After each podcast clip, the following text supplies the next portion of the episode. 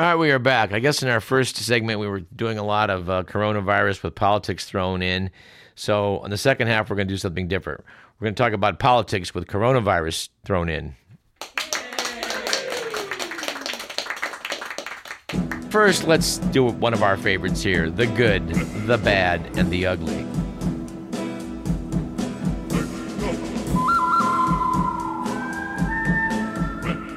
According the Week magazine, it was a good week last week for the bromance between Donald Trump and Vladimir Putin, with the news that the Senate Intelligence Committee released several fawning letters that Donald Trump wrote to the Russian dictator before Trump became president. Writing in 2007, Trump said, As you probably heard, I'm a big fan of yours. To which he added that Putin definitely deserves being named Times Man of the Year. And it was a bad week last week for dogs, at least dogs in North Korea, with the news that as food shortages grip that country, the regime has ordered pet dogs to be confiscated in Pyongyang. They denounced the keeping of pets as a bourgeois extravagance. A source told South Korea's Chosun Ilbo that ordinary people raise pigs and livestock on their porches, but high ranking officials and the wealthy own pet dogs, which stoked some resentments. Hungry North Koreans regard feeding a pet as wasteful, an outrageous diversion of food that could go to a needy family. North Korean authorities are now forcing households with pet dogs to surrender the animals or have them put down. Some are sent to zoos, it's reported, while many are sold to dog meat restaurants. We're pretty sure that has nothing to do with the possibility of dogs getting COVID 19 in North Korea. Anyway, it was an ugly week last week for cattle, according to the Week magazine, which cited new research by conservationists in Botswana, noting that lions are less likely to attack a cow if it has a pair of large eyes painted on its buttocks, which fools predators into thinking they've been spotted. Researchers said the eye trick is a useful addition to the carnivore livestock conflict prevention toolbox. We reported on this program early in this pandemic that we suspected there were many, many, many more cases in Wuhan than were reported, and that's I we stand by that. That probably was true, but it does appear that the Chinese authorities have gotten things under control in a sign of China's success at containing the coronavirus. Thousands of revelers gathered last week in an open air water park in Wuhan for an electronic music festival. Photos of the event showing unmasked partygoers dancing shoulder to shoulder and floating on inflatable tubes went viral around the world. Wuhan, where the coronavirus emerged late last year, recorded 50,000 COVID cases, and the city's 11 million residents were placed under a strict 76 day lockdown lifted in early April, which appears to have been I guess the right thing to do, given the fact that the city has recorded no new cases of community transmission since May. Residents are alerted by cell phone apps if they've been near someone who tested positive and are told to quarantine. To enter the water park, concert goers had to show their IDs and a green health code generated by the app. Meanwhile, here in America, we now have at least 180,000 official deaths. Although many experts were saying even two weeks ago that the death toll in the U.S. has undoubtedly surpassed 200,000, in fact. That estimate a couple weeks ago was based on the increase in the number of deaths versus the previous year, attributing most of those to COVID. We speculated on this program uh, months ago that there would be a great deal of lying about the actual numbers in this country, and we think that, in fact, is happening. Donald Trump has always believed that if he can control the narrative, he can control events. He continues to push the idea, as do his supporters at the Republican convention, which is currently going on, that he's done a great job in in uh, in reining this thing in. It should be noted that most of the people who are speaking at the Republican National Convention and mention the pandemic, they re- refer to it in the past tense, and then they rarely mention its national toll. Speaking to the crowd, uh, Larry Kudlow, the president's top economic advisor, boasted that President Trump had led an extraordinary rescue to, quote, successfully fight the COVID virus, unquote, and save the U.S. economy. He failed to mention, of course, that the virus is still raging and glossed over the immense unemployment and economic pain the virus has created. It also should be noted that when you look at Wuhan, China, and note that after a severe lockdown, they're now apparently free of the virus, we'd have to, you know, dial it back and all those economic arguments that were being offered by the Wall Street uh, types. We couldn't afford to have a lockdown in this country, something we certainly questioned, a lot of people questioned. Can we not argue that you're economically going to be ahead if you did a severe lockdown that was sufficient to close this down? But this battle over information is only going to get worse. This week, the Trump administration ordered hospitals to report data to Health and Human Services or risk losing funding.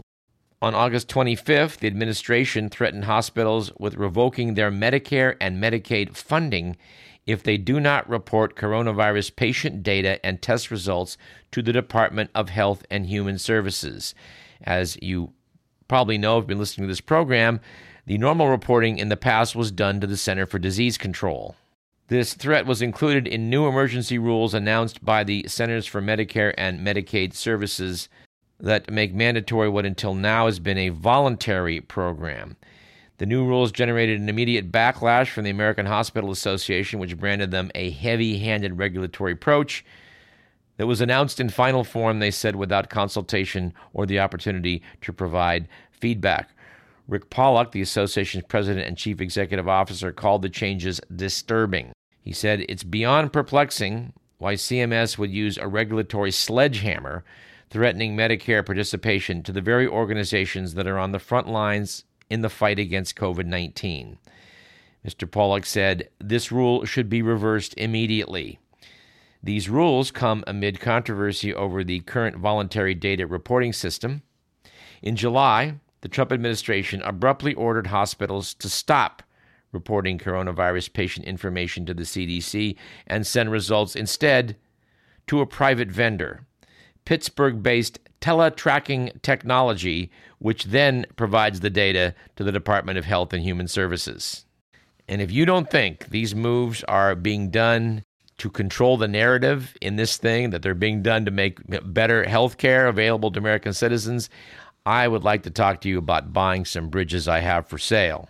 Administration officials say this switch was necessary to improve reporting of testing data and that the rules they issued last Tuesday will give the administration an enforcement stick. But the administration, we dare say, is lying. There is a propaganda war going on. We mentioned the Epoch Times on this show, I don't know, a month or two ago. It's a terrible rag. Uh, it's put out by, I think, by the Falun Gong people, uh, allied with strange right wing elements. I'm not sure whether it's the QAnon people or not. I, I, don't know. It's it's pretty off the wall. They had a headline casting doubt on the Mueller investigation. Here's a couple political items we have to juxtapose. As mentioned on last week's program, the United States Senate released a study. The Republican led Senate Intelligence Committee, we would add, concluded last week that Russia conducted an aggressive, multifaceted effort to sway the 2016 election for Donald Trump. What a surprise! And that Trump's campaign knew about it and welcomed it. The committee said that Trump's former campaign chairman, Paul Manafort, shared internal polling data with a Russian intelligence officer, Konstantin Kilimnik, and strategized in detail with him about defeating Hillary Clinton. So you have Trump, to Manafort, Manafort to Kilimnik, Kilimnik to the Russian intelligence services, of which he is a member. While in its fifth and final report from that committee, it did not accuse the Trump campaign of a coordinated conspiracy with Russia. Its nearly 1,000 pages portray a sprawling web of contacts between the campaign's most senior officials and Russian intelligence operations. It also emerged this week that the committee made criminal referrals of White House strategist Steve Bannon, Donald Trump Jr., and the president's son in law, Jared Kushner, for potentially false or misleading testimony. The Trump campaign used former advisor Roger Stone to lobby WikiLeaks for advance notice on dumps of emails hacked from the Democratic National Committee by Russian spies, the report said, and encouraged further theft of information. The committee found that Trump told aides to, quote, stay in touch with Roger Stone about future leaks, casting doubt on Trump's insistence that he couldn't recall discussing WikiLeaks. It also apparently uncovered evidence independent of the controversial Steele dossier of Trump's involvement with Russian women during visits to Moscow, including testimony that Ritz Carlton Moscow employees discussed an elevator video of Trump with several women. Trump called the report a hoax. Of course, he calls a lot of things hoaxes. It's getting to the point where even the arch conservative Washington Examiner said the following in a piece by Quin Hillyer The report should settle once and for all that the FBI's investigation of the Russian meddling was not a hoax. In fact, there's so much irrefutable evidence of Russian meddling in the report, as well as contacts between the Trump campaign and Russian spies and people connected to them, that the FBI would have been derelict had it not opened an investigation. Trump fans, said Quin Hillyer, need to get this through their heads. Philip Bump, writing in the Washington Post, said the outing of Kilimnik as a spy is devastating for Trump. Now, for the first time, we have a direct line from Russian intelligence to Kilimnik to Manafort. Meanwhile, the Attorney General of the United States, William Barr, is pushing his people to probe this Russian connection and specifically the Mueller report in effort to invalidate it.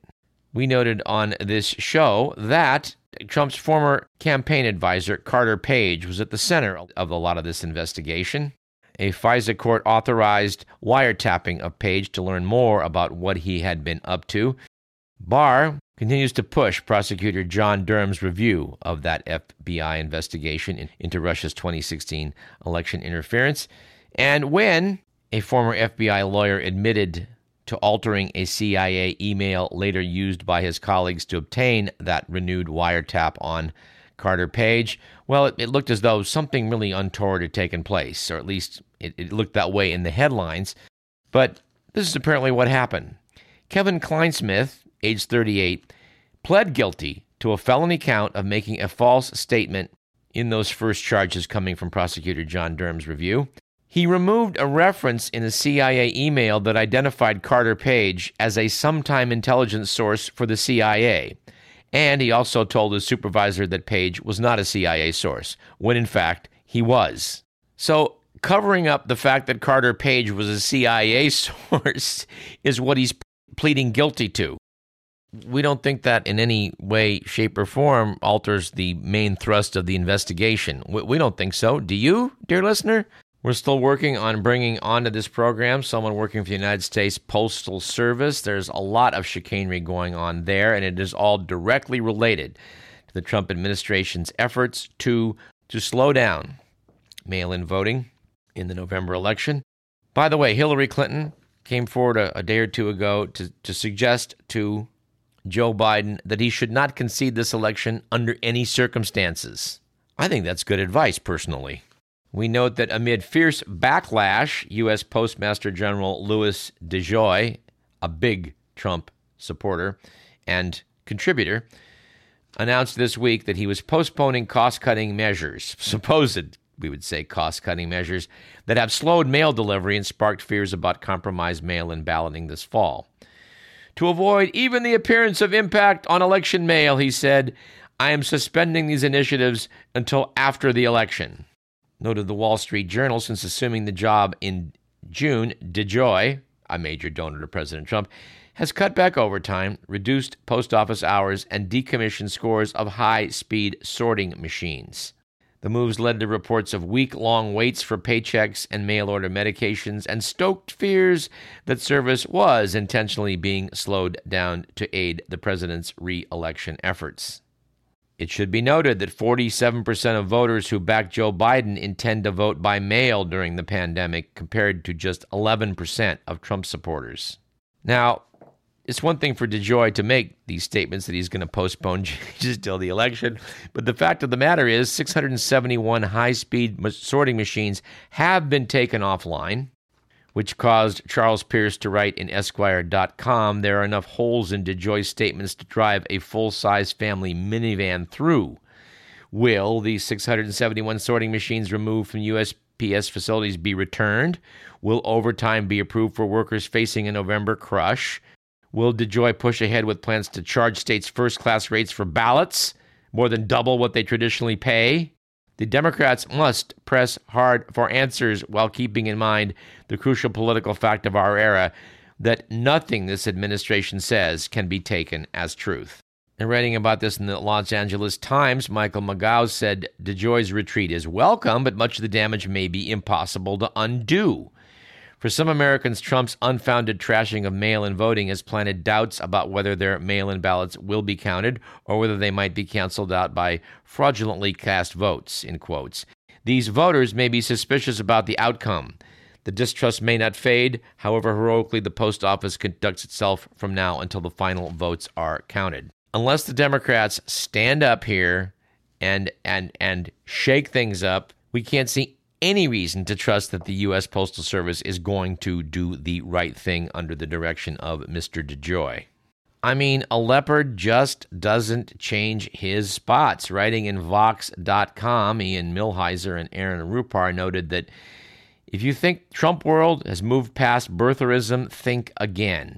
Joe Biden no sooner announced Kamala Harris as his presidential running mate when the Trump campaign began lending credence to the same racist conspiracy theories that Donald Trump used to question Barack Obama's eligibility to be president. Trump campaign legal advisor Jenna Ellis retweeted a fringe theory claiming that Harris is not entitled to birthright citizenship under the 14th Amendment and is thus ineligible to serve as vice president.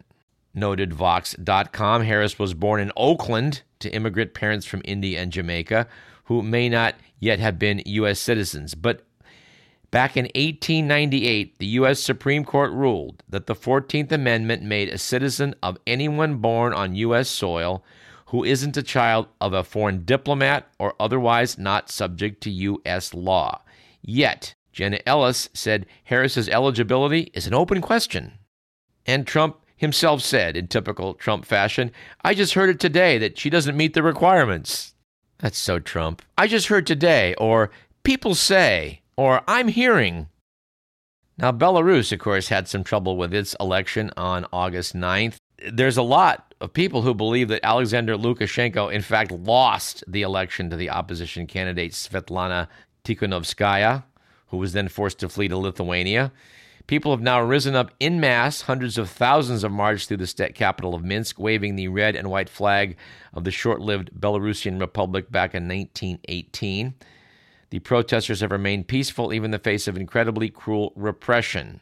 That's according to the Kiev Post. Thousands have been arrested and tortured, and even workers in state factories, the bedrock of Lukashenko's support during his 23 years in power, are turning on him. During a speech at a Minsk truck plant, he suffered public humiliation when the once loyal crowd shouted at him, Go! Lukashenko raged at the workers and vowed there would be no new election until you kill me. For his part, Lukashenko claims that the protesters are paid masses instigated by Western Europeans. He's now begging Vladimir Putin for assistance. Does this remind you of anybody else? We do note for the record that so far, Alexander Lukashenko has not enlisted Kanye West's help. Writing in RollingStone.com, Ryan Bort said, Ready or not, Kanye 2020 is happening. Rapper Kanye West, age 43, has secured ballot spots in five states so far Colorado, Oklahoma, Arkansas, Utah, and Vermont for his third party bid for the presidency, and he's getting plenty of help from allies of President Trump. Kanye recently met with Jared Kushner, the president's son in law and de facto campaign manager, for a friendly discussion, as Kushner put it. In fact, Kushner reportedly speaks to West nearly every day. Meanwhile, quote, GOP affiliated operative types, unquote, are scrambling in battleground states like Ohio and Wisconsin to amass enough signatures to get West's name on the ballot there. The goal, of course, is to help Trump's reelection bid by siphoning black voters away from presumptive Democratic nominee Joe Biden, which Kanye West doesn't dispute. I'm not denying it, he said. For his part, Donald Trump claimed not to be pushing West's candidacy, but conceded, I think it's great. Writing in Reason.com, Brian Doherty said, it's, it's far from certain that Kanye West will help Trump. He's currently polling 2% nationally. I mean, who are those 2%? Whatever. He's polling 2% nationally, and his platform includes such conservative leading planks as returning to school prayer and securing federal aid for faith based groups. But you know, it doesn't take much. The current polling of the Electoral College seems to show Joe Biden ahead in enough states to secure him 268 electoral votes, leaving him too short of what he needs. He could pick up one of those votes in Maine, which divides its electors based on different precincts, but he needs to take one of the following Arizona, Florida, Georgia, North Carolina, Ohio, or Wisconsin. In 2016, Donald Trump unexpectedly ran the table on all of those states and became president. Now, yours truly has vowed to get off social media in the past and is uh, going to vow again to do it after this election. But a lot of this electoral battle is going to be fought on Facebook and other social media, and I, I, I think I should stay for the time being. If for no other reason than to take the broken record posting of, of a certain relative of mine who keeps pointing out how hypocritical the Democrats are and how the Democrats really aren't any better than the Republicans, blah, blah, blah, blah.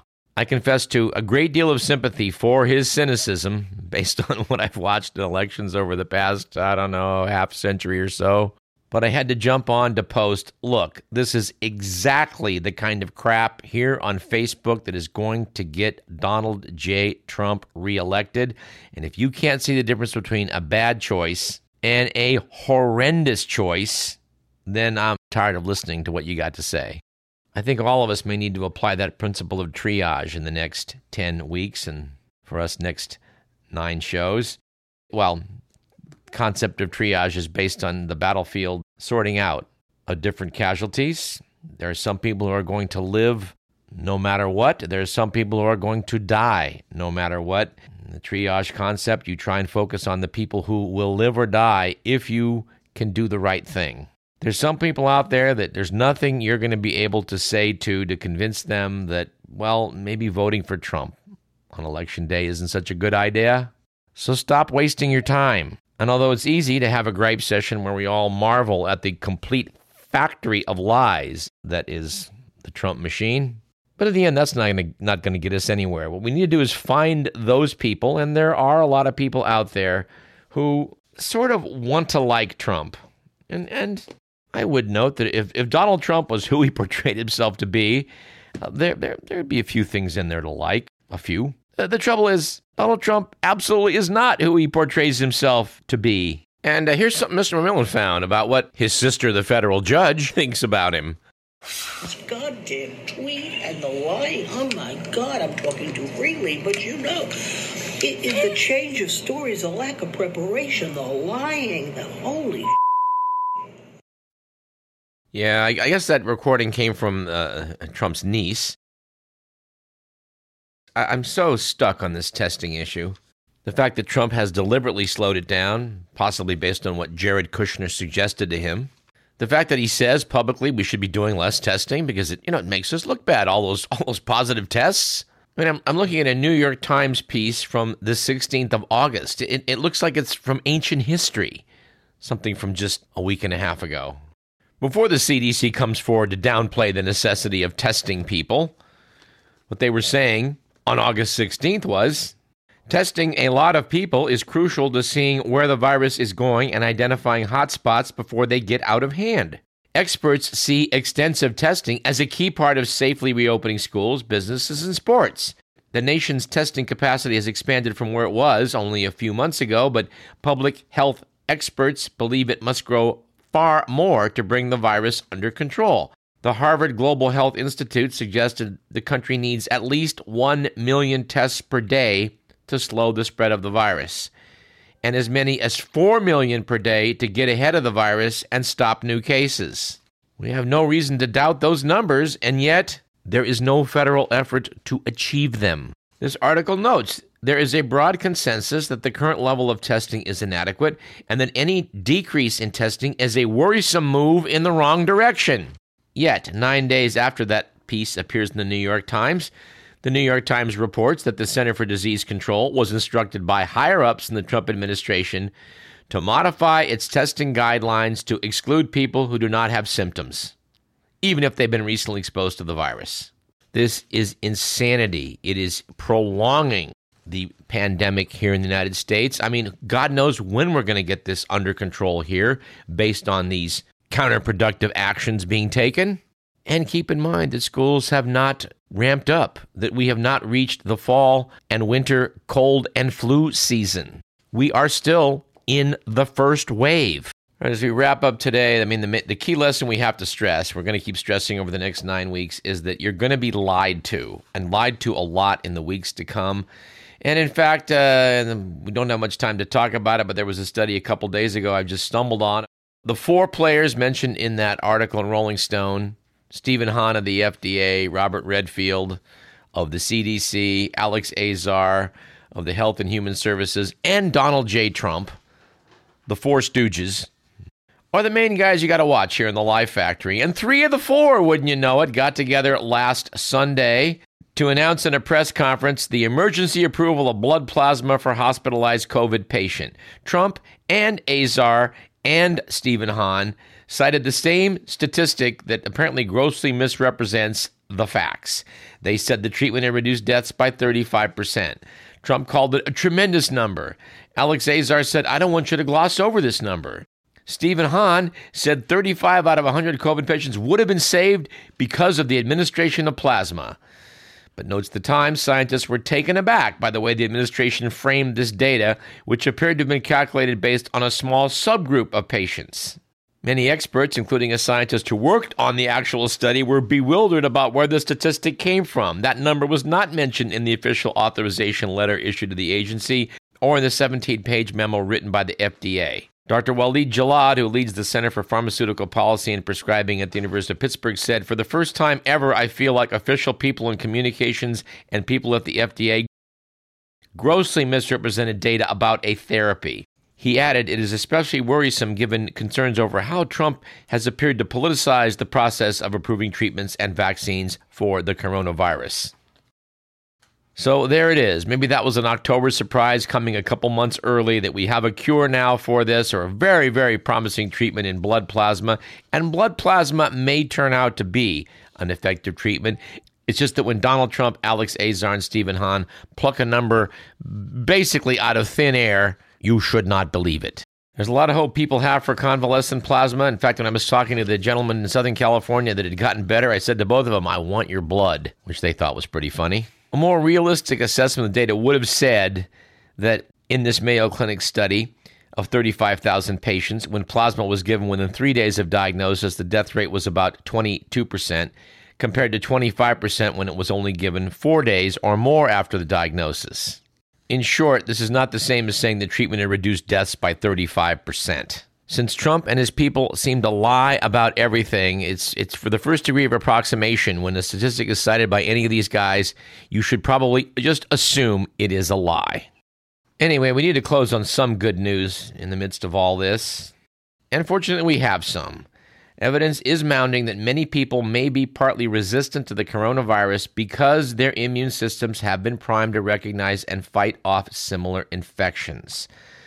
Scientists suspect that memory T cells could be a key to this immune response.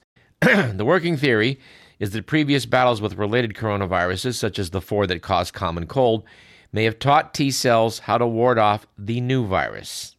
Researchers say this might explain some curious trends in the epidemiology of the pandemic, including why 40% of infected people develop no symptoms. A recent U.S. study found that T cells in blood donated from 2015 and 2018, long before the coronavirus even existed, appeared to recognize the virus when presented with it.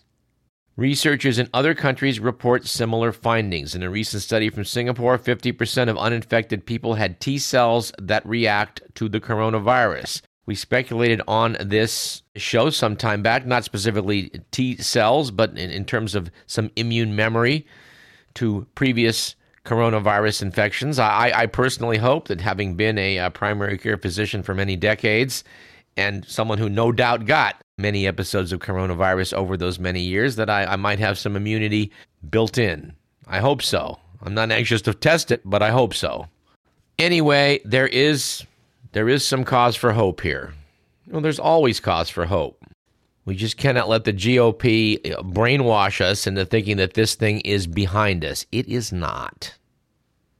That's about it. This program was produced by Edward McMillan. You've been listening to Radio Parallax.